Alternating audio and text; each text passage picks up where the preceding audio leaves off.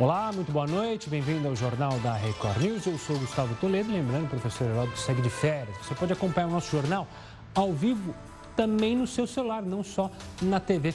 Pode baixar nosso aplicativo lá na Play Store ou na, no, no, aplicativo do, do, da Apple. É só buscar lá Play Plus, aí você baixa e assiste no seu celular.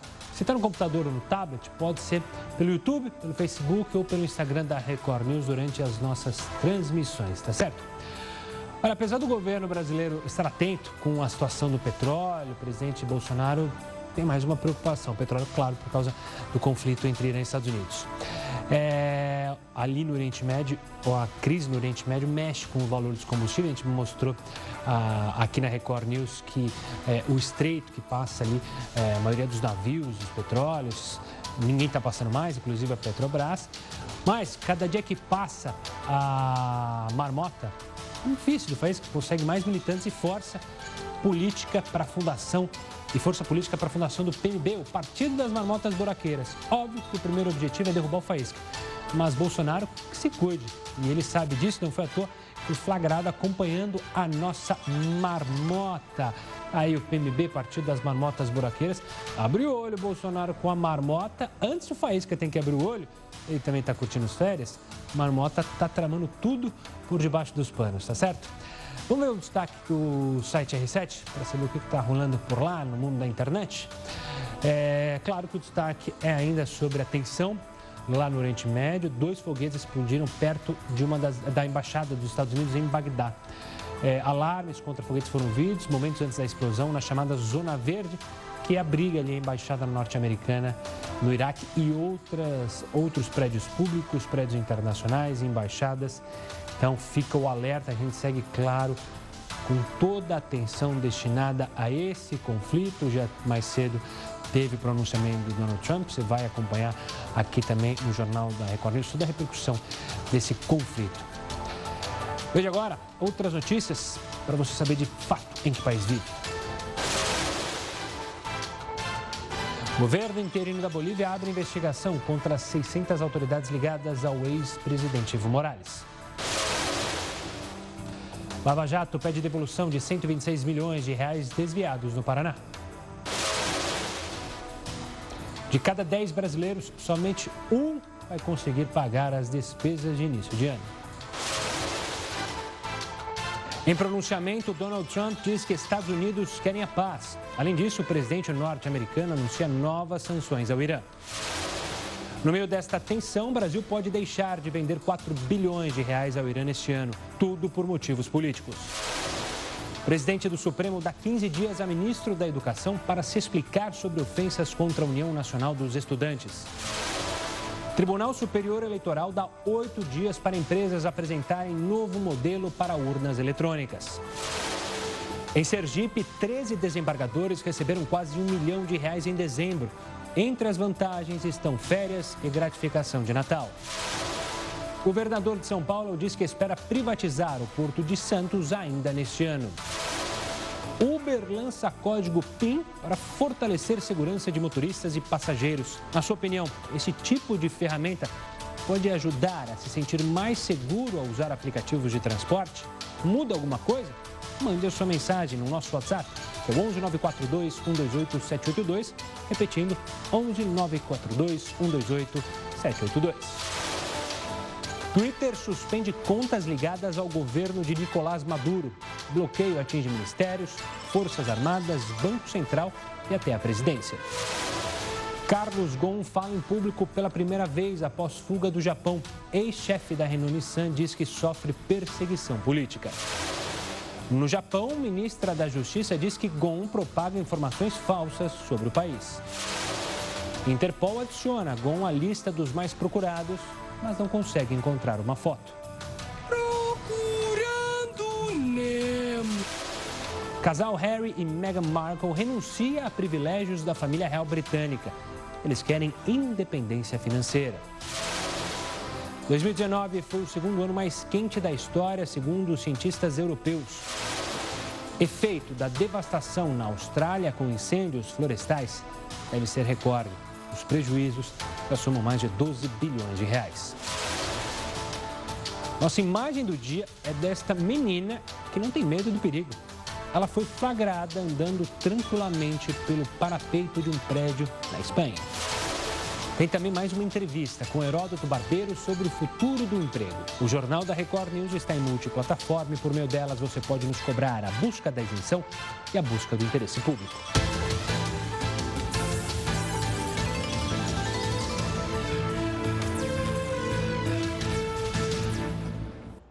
E claro que você pode fazer seus comentários sobre o jornal nas redes sociais usando a hashtag JRNews. Um dos comentários mais persistentes é cadê Heródoto Barbeiro? Heródoto Barbeiro está passando férias, mas dia 20, anote na sua agenda, ele está de volta. Vamos para o nosso mote, o desafio do Jornal da Record News, sempre frases inspiradoras. Voltaire, hoje, participa aqui do Jornal da Record News. O orgulho dos pequenos consiste em falar sempre de si próprios. O dos grandes, em nunca falar si. Fica aí mais uma bela frase para a gente começar o jornal da Record News. É claro que o tema não pode ser outro, Irã e Estados Unidos, duas fortes explosões, como a gente mostrou no R7, foram ouvidas na noite desta quarta-feira, na Zona Verde, perto da Embaixada dos Estados Unidos, em Bagdá, capital do Iraque. Os alarmes de foguetes foram disparados momentos antes, pelo menos um dos foguetes caiu a 100 metros da embaixada. Vídeos publicados no Twitter mostram o ruído dos alarmes de aproximação dos foguetes e de uma explosão. Uma explosão. Veja só.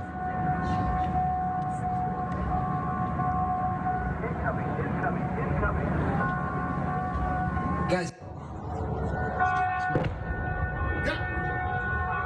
مباشر من قلب الحدث اسمع الخفض الثاني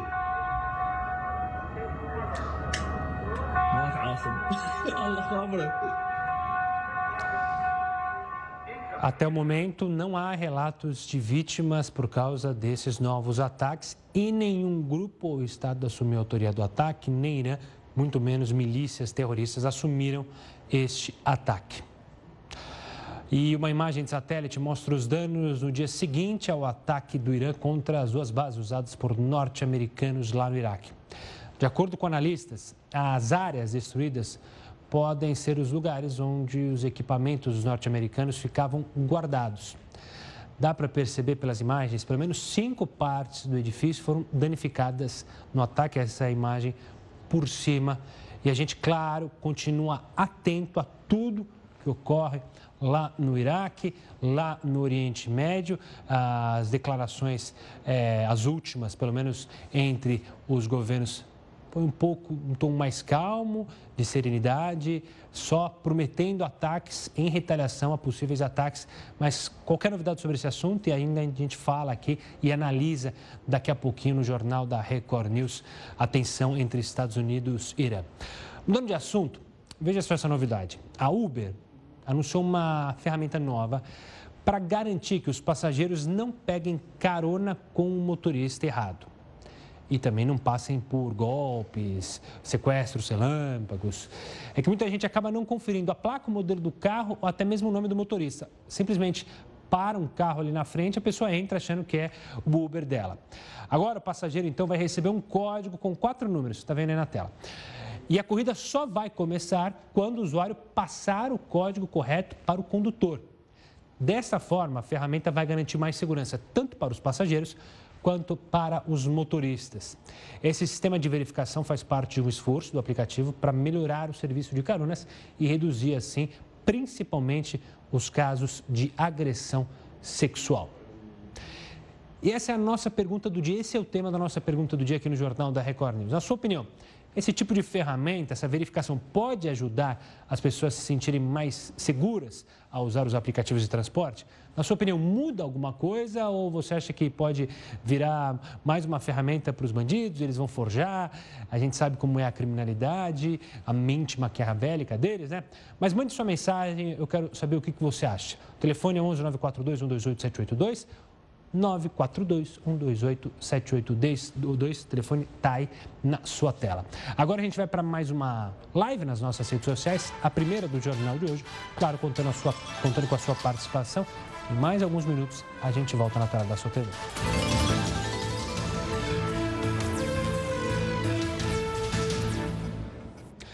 Como prometido, essa edição vai falar muito de, sobre a situação no Irã.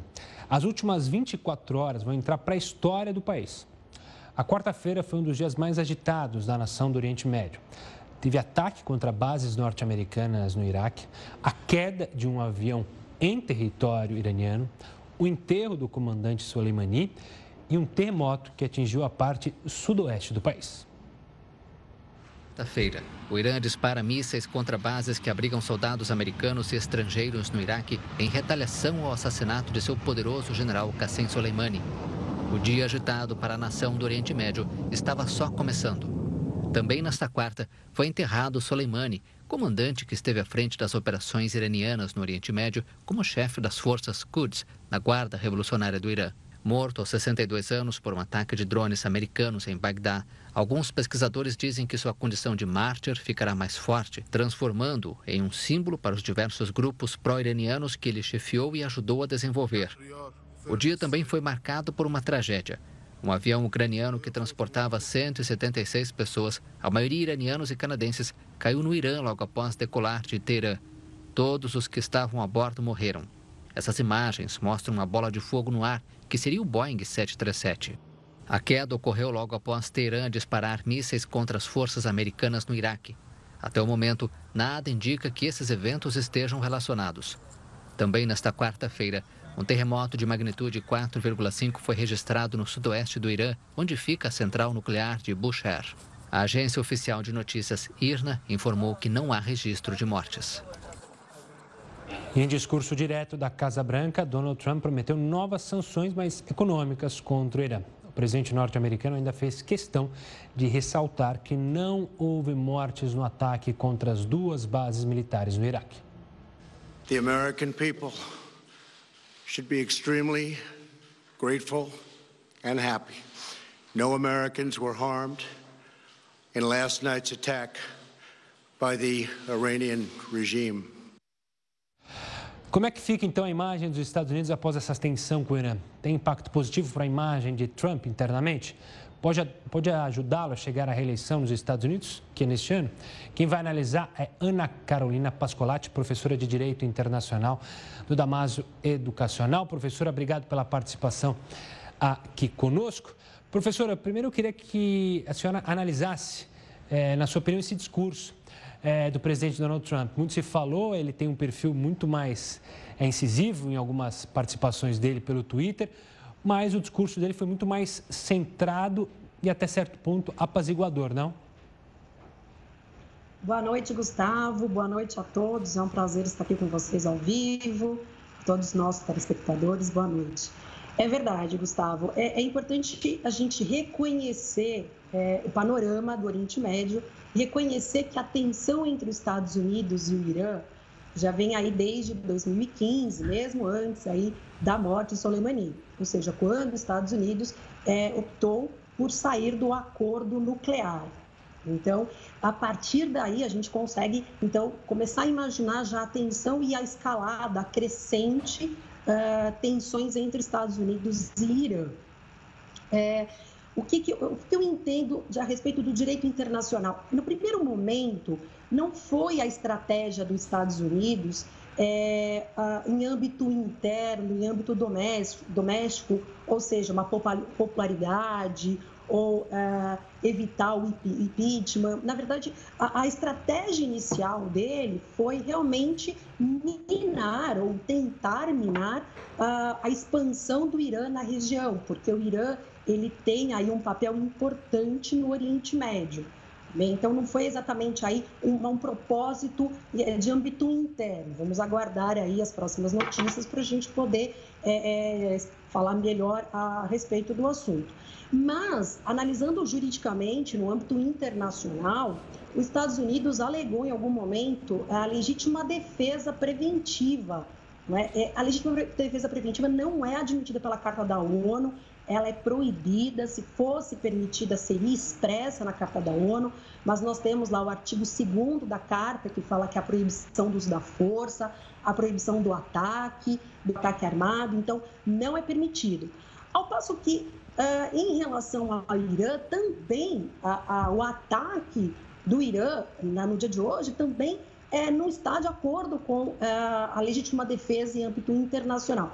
Que nós poderíamos dizer a respeito da, da, da posição do Irã, é, que já vem fazendo desde a semana passada, que são contramedidas, que o Irã é, anunciou saída também desse acordo nuclear, então que não, não é, utilizaria o limite na produção de urânio em 3,6%. Uh, e a outra, a outra retorção seria expelir, retirar todos os americanos da região do Oriente Médio, que eu acho que é aí que os Estados Unidos perde mais. Né? O, o, discurso do Trump hoje me, me, me saltou aos olhos e, e, foi bastante interessante pela forma como ele se expressou.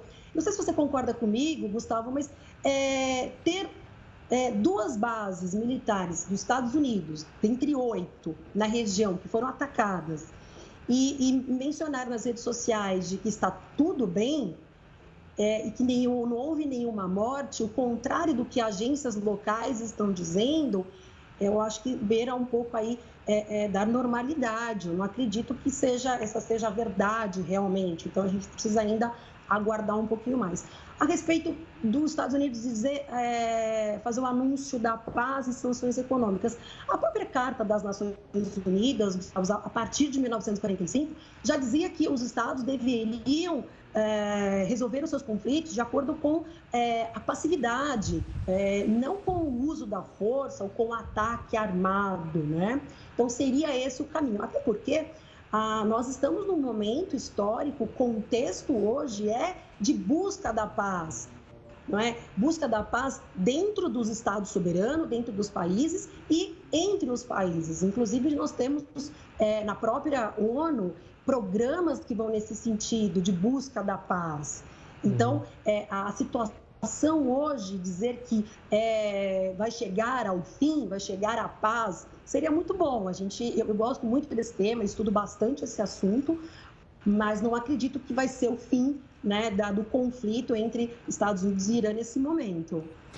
Professora, é, a senhora, na sua explicação, falou bastante sobre o acordo nuclear que foi rompido. O presidente Donald Trump, durante o discurso, ele falou que, de maneira alguma, ele, como presidente americano, deixará o Irã ter condições de ter uma bomba nuclear, ter um armamento nuclear. A gente sabe pela história recente é, de locais onde há ditaduras que todos esses ditadores querem uma bomba nuclear para justamente se manterem e perpetuarem no poder, ou seja, a ditadura necessita disso. O Irã também passa por uma situação econômica, muito por causa das sanções dos Estados Unidos, terrível. Mesmo assim, você acredita que esse acordo nuclear dificilmente chegará? Ou você acha que pode ter sido aberto um canal após essas agressões, agora o momento de apaziguar, tentar conversar novamente ou está muito distante ainda da gente sonhar num novo acordo nuclear? É, é, os Estados Unidos, em 2015, quando optou aí na, já nas eleições do Trump, foi uma, uma das propostas dele, que era exatamente sair do acordo nuclear, e a partir daí, então, que se acirrou ainda mais, se fortaleceu aí, né, é, é essa escalada de tensões, é, o, acordo internacional, dentro dos tratados internacionais, é, os estados precisam cumprir aquele tratado. A União Europeia, inclusive, se pronunciou, alguns países que fazem parte desse acordo hoje, que vão tentar é, apaziguar e que se firme realmente esse acordo nuclear. Né? Então, eu acredito que ainda há possibilidade de. Até porque, eu, eu, é, do contrário do que o Trump falou é, no, na, no pronunciamento de hoje à tarde, eu, eu acho que os Estados Unidos acabou perdendo muito mais do que a própria região é, do Oriente Médio. É isso já ao longo dos anos. Os Estados Unidos ele é um dos principais países que fornece aí é, dinheiro, fornece é, é, condições, não é? Melhor dizendo, condições para o, o terrorismo na região. Então, acredito que a estratégia deu errado. É? E, e, é natural que o Irã hoje, né, nessa atual circunstância, diga que não vai participar. Mas é, não, não vejo a possibilidade de, um, de uma guerra, de uma terceira guerra mundial, que a gente tem ouvido bastante nas redes sociais. Não, isso não vai acontecer, te digo categoricamente que não. Por quê? Justamente porque as outras potências elas não têm o interesse, não é conveniente, é, é conveniente que chegue a um acordo pacífico é, entre os países, entre, entre os estados soberanos, principalmente esses países que fazem parte desse acordo. Então, assim, é, como realmente como é, defensor aí do direito internacional, eu acho que ainda é possível se chegar a esse acordo. E tomara que, que chegue, né, é, Gustavo? Claro, a professor... esse acordo nuclear. Professora, obrigado. Professora Ana Carolina Pascolati, professora de Direito Internacional da Maso Educacional. Obrigado pela análise, pelas explicações. Até uma próxima, professora. Muito obrigada, Gustavo. Boa noite a todos. Uma boa noite. Olha, falando, mudando um pouco de assunto, o Link News para você que acompanha aqui a programação da Record News está com um novo horário. Agora a partir das 6 horas da noite e não mais às 7. Por isso fica aqui o convite para você acompanhar o Link News agora todas a, toda às 6 horas de segunda a sexta, tá certo? Vamos para mais uma live nas redes sociais da Record News. Eu espero por você, gente falando do Uber, mas se quiser mandar mensagem sobre outros assuntos, pode mandar que eu estou acompanhando aqui, principalmente no Facebook e no Twitter. Um grande abraço.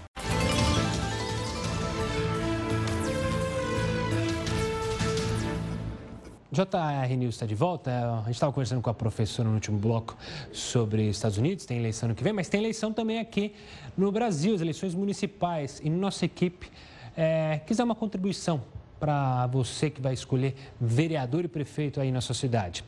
É, põe na tela, pode colocar já na tela a nossa hashtag para você cobrar os seus é, candidatos, futuros candidatos. Hashtag salário de vereador igual ao do professor. Participe desta campanha encabeçada aqui pelo professor Heródoto Barbeiro, por toda a nossa equipe do Jornal da Record News. Hashtag salário vereador igual de professor. Legal? Essa é a nossa campanha. Compartilhe aí nas suas redes sociais também. Agora a gente muda de assunto para falar do ex-chefe da Renan Nissan, Carlos Gon, que você já ouviu falar muito. Ele disse que resolveu se apresentar à imprensa para lavar sua honra. Hoje ele deu a primeira, fez a primeira aparição pública desde a fuga do Japão, a fuga espetacular, há quase duas semanas.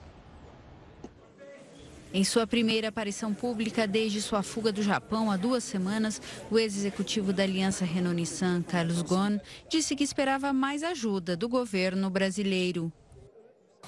Você sabe porque o presidente Bolsonaro faz um anúncio no jornal, uh, onde alguém fez uma pergunta para ele eh, se ele está pronto para falar, no meu caso, com as autoridades japonesas. And, and, se eu me lembro, ele falou que ele não quis fazer isso para não atropelar, atrapalhar uh, as autoridades japonesas. Bom, claro que eu não, não gosto desse tipo de, de, de declaração. Agora, eu respeito esse tipo de declaração, mas. Uh, eu estava esperando um pouco mais ajuda da parte do governo brasileiro, uh, que não aconteceu, infelizmente. O empresário que chegou ao Líbano, seu país de origem, em 30 de dezembro, repetiu que não fugiu da justiça, mas sim da injustiça e da perseguição. I did not escape não escapei da justiça, fugi da injustiça e perseguição política, tendo passado mais de 400 dias de tratamento desumano em um sistema projetado para me quebrar e não querendo proporcionar justiça mínima. Fiquei sem outra escolha a não ser proteger a mim e a minha família. Foi uma decisão difícil, um risco que só se assume se resignado à impossibilidade de um julgamento justo. to the impossibility of a fair trial. Acusado de malversação, o ex-CEO denunciou um conluio entre a Nissan e a justiça japonesa em relação à sua prisão, o que caracterizou como um golpe. Gon afirma ter evidências que provam que as acusações contra ele são, na verdade, uma conspiração. O empresário franco-brasileiro de origem libanesa foi preso em novembro de 2018. Em abril de 2019, foi libertado sob fiança depois de passar 130 dias na prisão. Desde então, estava em prisão domiciliar e não podia deixar o Japão, mas fugiu fugiu para o Líbano em circunstâncias ainda não esclarecidas. Como vai ficar então a situação de Carlos Gon a partir de agora? Quem vai me ajudar a explicar e tirar suas dúvidas é Luiz Fernando Baracho, especialista em direito internacional. Luiz, obrigado pela participação aqui conosco. Na reportagem que a gente mostrou há pouco, É, Carlos Gon critica muito o sistema judiciário é, japonês, faz uma série de críticas, cita perseguição política, mas eu queria primeiro entender. Faz sim, não que faça sentido, mas há críticas a esse sistema judiciário japonês? E por que dessas críticas? Uh, veja, uh, nenhum país está isento uh, de críticas e o Japão, enfim, não é exceção. No caso do Japão, a crítica que se faz em relação ao sistema prisional japonês é o que se chama de justiça de refém, especialmente o que Uh, no Japão, por exemplo, uma pessoa pode ficar uh, detida durante 23 dias sem qualquer contato com seus familiares, uh, com contato muito restrito com advogados, né? antes mesmo de que se faça o indiciamento. Hum, quase sempre essas detenções levam algum tipo de confissão de culpa pela pressão que se coloca em relação à pessoa detida. Né? Uma ONG muito famosa na área, Human Rights Watch, né? Sucessivamente vem em seus relatórios né? reclamando desta questão do Japão. O Japão, inclusive, promoveu algumas reformas no seu sistema penal, mas isso, entre outros pontos, não foram reformados. Professor, uma dúvida que também surge: Carlos Gon foi para o Líbano e possivelmente não tem a, a chance, pelo menos real, de voltar ao Japão para se apresentar para esse julgamento. Como é que fica a situação agora? Pelo que eu vi, não há um acordo de extradição entre Líbano e Japão. É, o que, que pode acontecer agora? Existe alguma chance é, de ter um julgamento no Líbano ou em um outro país? Existe essa possibilidade? Vamos lá. Uh, existe um instituto uh, chamado, uh, que do latim chamado aut dedere aut judicare, ou seja, ou se extradita ou se julga. Não? Mas para que se faça isso, é necessário que isso esteja previsto em um tratado. Não? É normal que países, por exemplo, estabeleçam algum tipo de restrição para a extradição, como, por exemplo, ser nacional daquele país ao qual se pede a extradição. Né? No caso do Goz, inclusive, por coincidência, ele uh, tem nacionalidade brasileira, ele tem a nacionalidade, nacionalidade francesa e a libanesa, e os três países impedem a extradição em regra dos seus nacionais. Né? Uhum. Mas existe aqui uma uh, questão interessante, que é qual? Mesmo que o Líbano não tenha um tratado de extradição com a Argentina, né, em que se poderia dizer, olha, Uh, se você não extraditar, você no mínimo é obrigado a iniciar o processo de julgamento. Existe um tratado do qual o Brasil, o Líbano, uh, o Japão uh, e a França fazem parte, que é a Convenção das Nações Unidas contra a Corrupção de 2005. E nesse tratado existe um dispositivo que diz exatamente isso. É? No caso dos crimes envolvendo esse tratado, e é importante frisar que uh, os crimes aos quais se imputa uh, Carlos Gozzi né, se encontram nesse tratado. Então, um país ou extradita ou, se não, julga. Então, o máximo que o Japão pode fazer nesse exato momento é, uh, por força desse tratado, solicitar ao Líbano que inicie os procedimentos penais necessários. Aí que eu lhe pergunto, vamos supor hipoteticamente que esse julgamento ocorra no Líbano. Uhum. Todo o processo seria enviado para é, o Líbano e aí teria uma nova é, participação de novos procuradores, novos investigadores. Como funcionaria? Sairia tudo do começo ou não? Seria utilizado algo do que o Japão já investigou? É, veja, é, se poderia se valer de mecanismos de cooperação nesse sentido. Né? E certamente o Japão uh, estaria uh, com muita vontade de cooperar com uh, o Líbano né? para ver a continuidade desse, desse processo. Agora, esse processo seguirá a lei libanesa, tanto no que diz respeito ao direito que nós chamamos de direito material, que é a questão dos crimes, né? o direito penal, mas principalmente o direito processual. Né? Então, o rito do processo segue o direito libanês, ainda que né, uh, o Líbano, caso queira, né, pode solicitar cooperação das autoridades japonesas em relação às informações que essas autoridades uh, venham a ter. Professor, para fechar nossa conversa, um último detalhe que chamou a atenção é que o Japão colocou uma ordem de prisão não só é, para o Carlos, mas também para a esposa Carole e a Interpol foi acionada. Mas, de fato, o que vale isso? Se não há extradição, a Interpol pode ir lá no Líbano e prender o Carlos Gon? E outra, é, ou seja, a partir desse momento, o Carlos Gon não pode sair mais do Líbano. Se ele sair, for para outro país, for viajar, ele possivelmente pode ser preso? Vamos lá. Não, é, não a Interpol não pode, uh, sem autorização uh, do governo libanês, entrar no território libanês e uh, executar medidas nesse sentido. Né? Isso seria uma violação da soberania uh, libanesa. Né? Mas uh, isso, sem dúvida, coloca uma grande restrição à circulação de Gosn e de sua esposa né? fora do Líbano. Uh, na melhor das hipóteses, pensando na perspectiva dele, o que ele poderia fazer era eventualmente ou ir à França ou ir ao Brasil, né, vir para cá, uh, para que uh, possa, enfim, porque são países dos quais ele é nacional e não extraditam em regra nacionais. Mas sem dúvida, né, a liberdade dele de circulação fora do Líbano fica severamente restrita. Mas, tirando isso, enfim, eh, ele está numa situação que me parece claramente mais confortável no Líbano do que no Japão. Professor, obrigado pelas explicações sobre esse caso, que não é à toa, eu mencionei até que deveria virar filme, já há informações que ele, Carlos, quando estava no Japão, trocou conversas com um produtor de Hollywood. É, professor, obrigado pela participação e pelas explicações. Obrigado uh, a vocês todos e aos ouvintes. Um grande abraço. Bom, essa história ainda vai longe, vai longe, claro, você vai ficar acompanhando aqui. Se quiser comentar também nas nossas redes, redes sociais, comenta aí o que você achou da fuga do Carlos Gon e também de todo esse embrólio jurídico.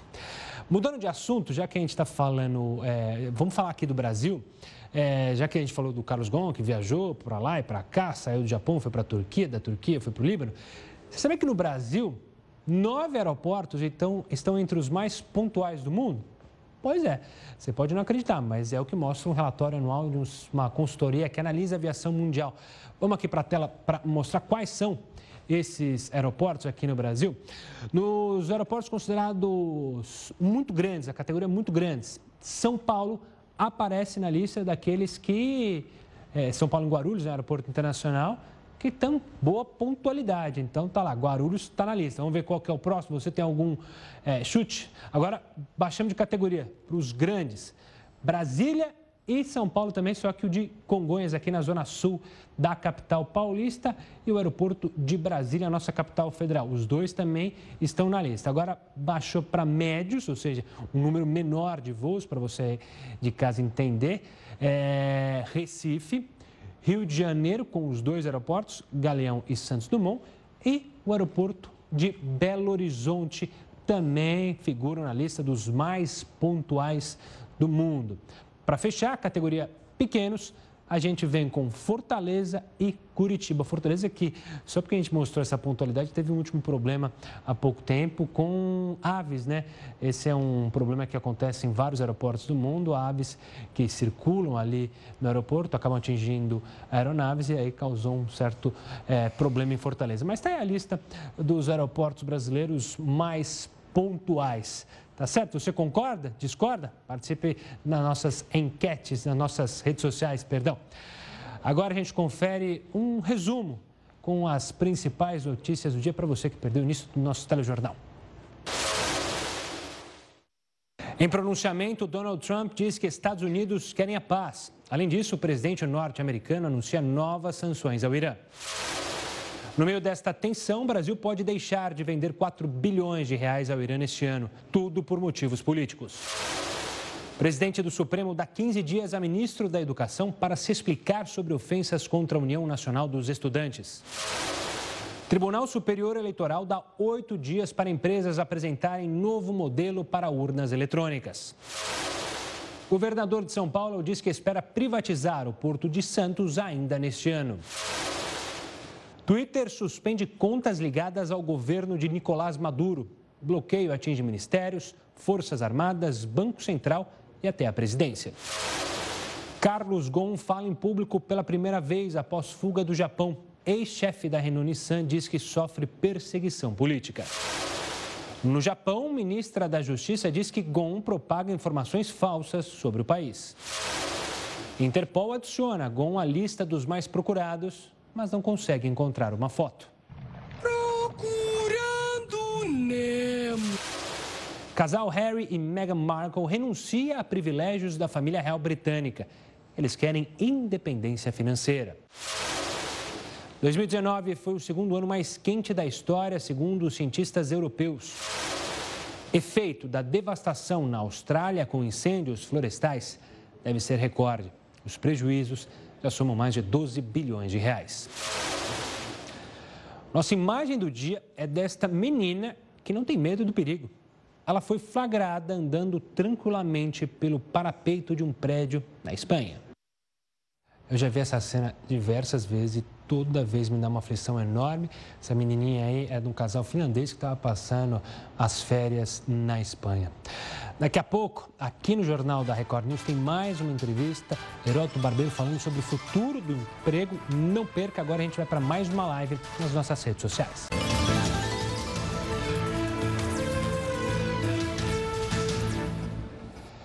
2019 foi o segundo ano mais quente da história, segundo os cientistas europeus. E de acordo com meteorologistas, os últimos 10 anos foram também os mais quentes da história.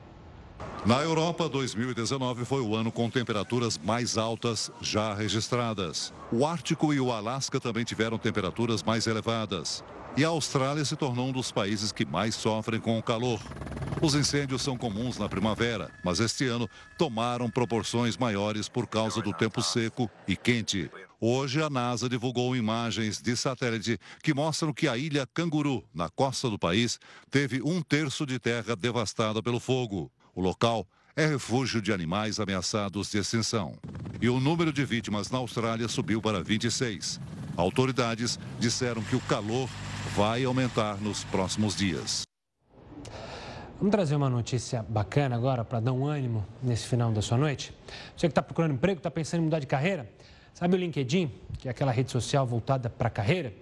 Ele listou as 15 profissões que estarão em alta neste ano. A gente separou o top 5 desse ranking para você que pensa aí talvez mudar de área, para você que é jovem, acompanha o jornal da Record News, vai prestar vestibular, está começando a carreira, Veja só, vem comigo dar uma olhada em quais são as carreiras é, que estão em alta. Primeira, gestor de mídias sociais. Hoje em dia, toda empresa, todas as pessoas têm mídias sociais. Todas as pessoas, não digo, mas grande parte da população tem mídias sociais. Tem pessoas que têm a mídia social, a rede social pessoal e a empresarial, porque produz conteúdo. Então, ó, gestor de mídias sociais bombando. Engenheiro de cibersegurança, já que as redes sociais estão bombando, é bom ter um seguro contra invasores. E é aí que aparece o engenheiro de cibersegurança.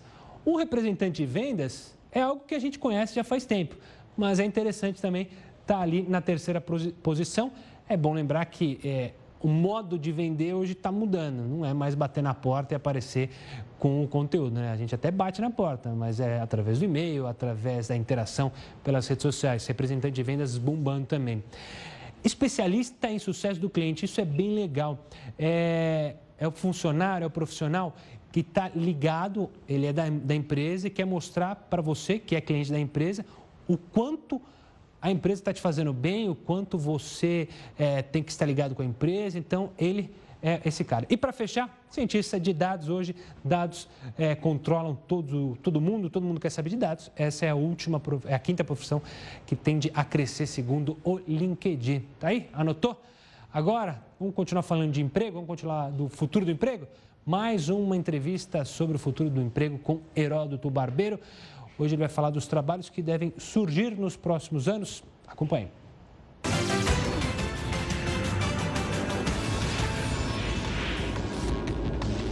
Olha, nessa série que nós estamos aqui conversando, quais são os trabalhos que vão surgir e demandar mais profissionais no futuro? Nós pedimos aqui ao Joseph Tepperman, que é sócio fundador da consultoria INIT, conselheiro da FAP, para conversar um pouco conosco a respeito desse tema. E o Joseph está gentilmente aqui. José, obrigado pela gentileza por atender aqui o Jornal da Record News. Olá, Heródoto.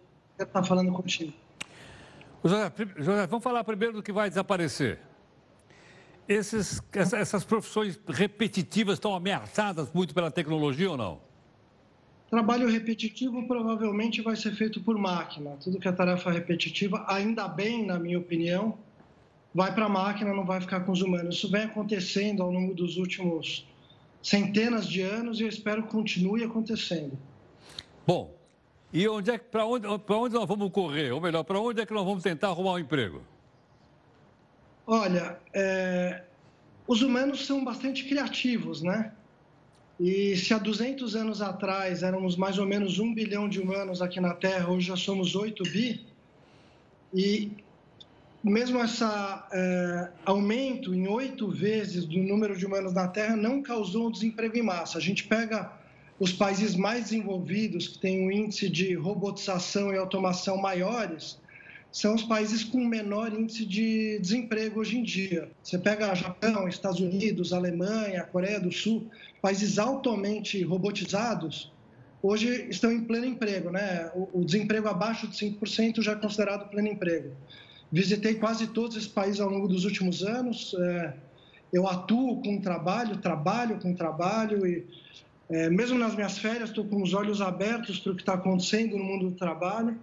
Há um ano atrás estava no Japão, uma população de quase 130 milhões de pessoas, uma população que envelhece, um país muito robotizado, muito automatizado, tão é, na frente de quase todos os países em relação à inteligência artificial e à robotização, e é um desemprego abaixo de 3%. Pode me dar algum exemplo de, de, uma, de, uma, de um emprego novo, de uma atividade? Deixa eu perguntar para você. Alguém já falou para mim, escreveu um livro, me lembro de ter lido no passado, sobre o fim do emprego. Não o fim do trabalho, mas o fim do emprego. Estou tentando me lembrar, acho que é o Riff que escreveu sobre isso. Nós estamos indo nessa direção ou não?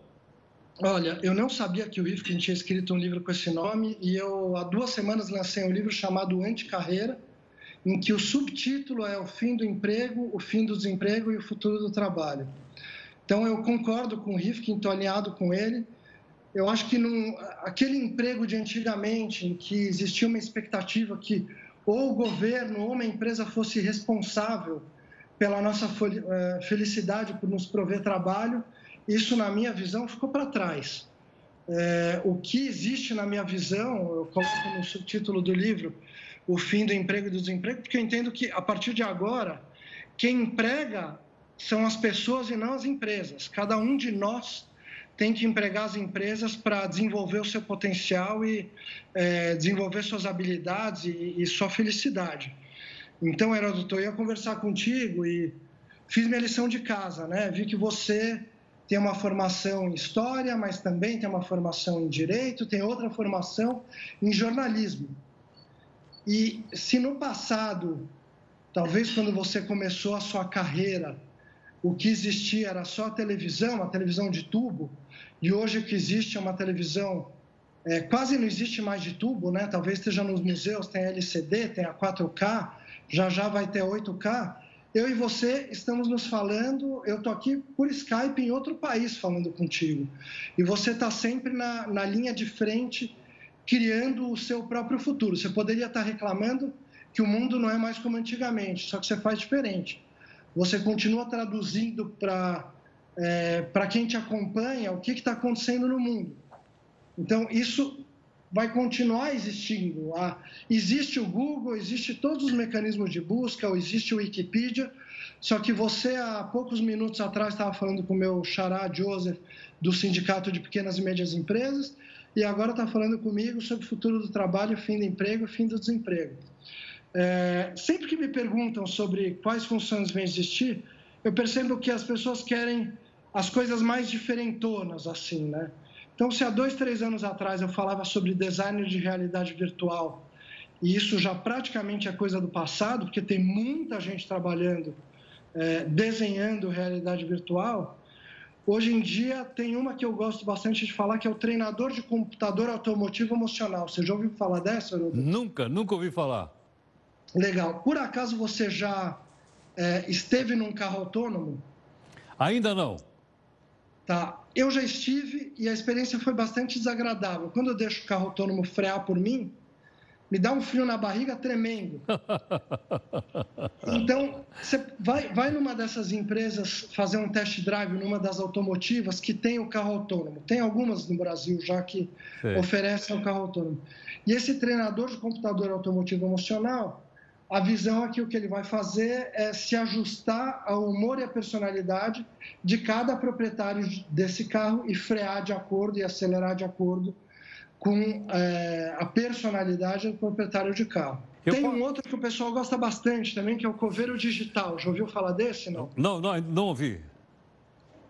Não sei se você tem criptomoedas, mas existe muita gente que tem criptomoedas hoje em dia, seja Bitcoin ou qualquer outra. Certo. Independente da pessoa ter criptomoedas ou não, certamente ela tem muita foto e vídeo da sua vida pessoal, do seu trabalho, da sua família, das suas viagens. Ela tem muitas músicas, tem muitos arquivos, talvez um livro inacabado. Já li livro seu e sei que você escreveu diversos. Eu li um por enquanto. Obrigado. Me interessei por mais alguns, agora que fiz a pesquisa sobre você. Obrigado. Se em algum momento alguém tiver prestes a morrer ou estiver falecendo, quem é que vai cuidar dos ativos digitais é, que a pessoa que acabou de falecer deixou para trás, sejam eles fotos e vídeos, seja criptomoedas, músicas ou é, contratos, livros, artigos, etc.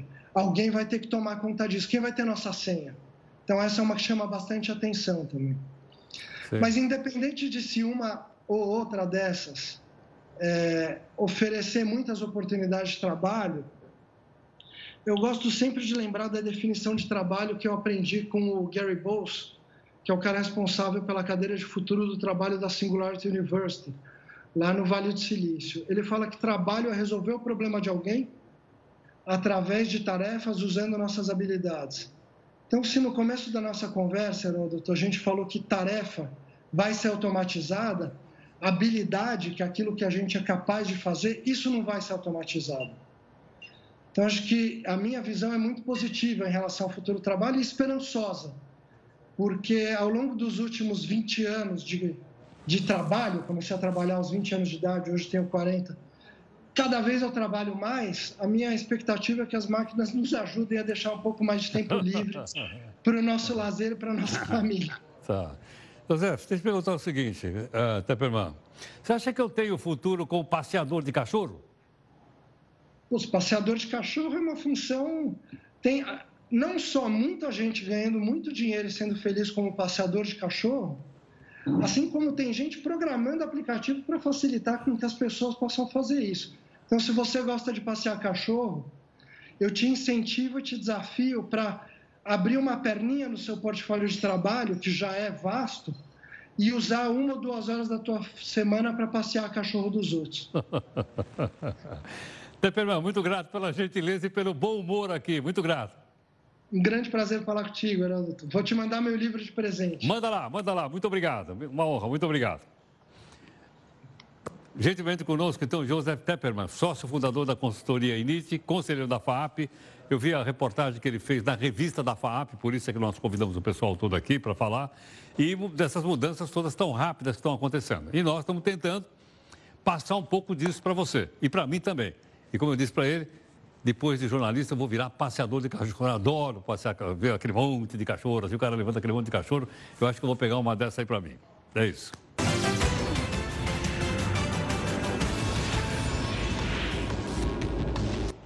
E o Jornal da Record News fica por aqui, mas você pode continuar com a gente na nossa live que acontece no Facebook, Twitter e Instagram da Record News.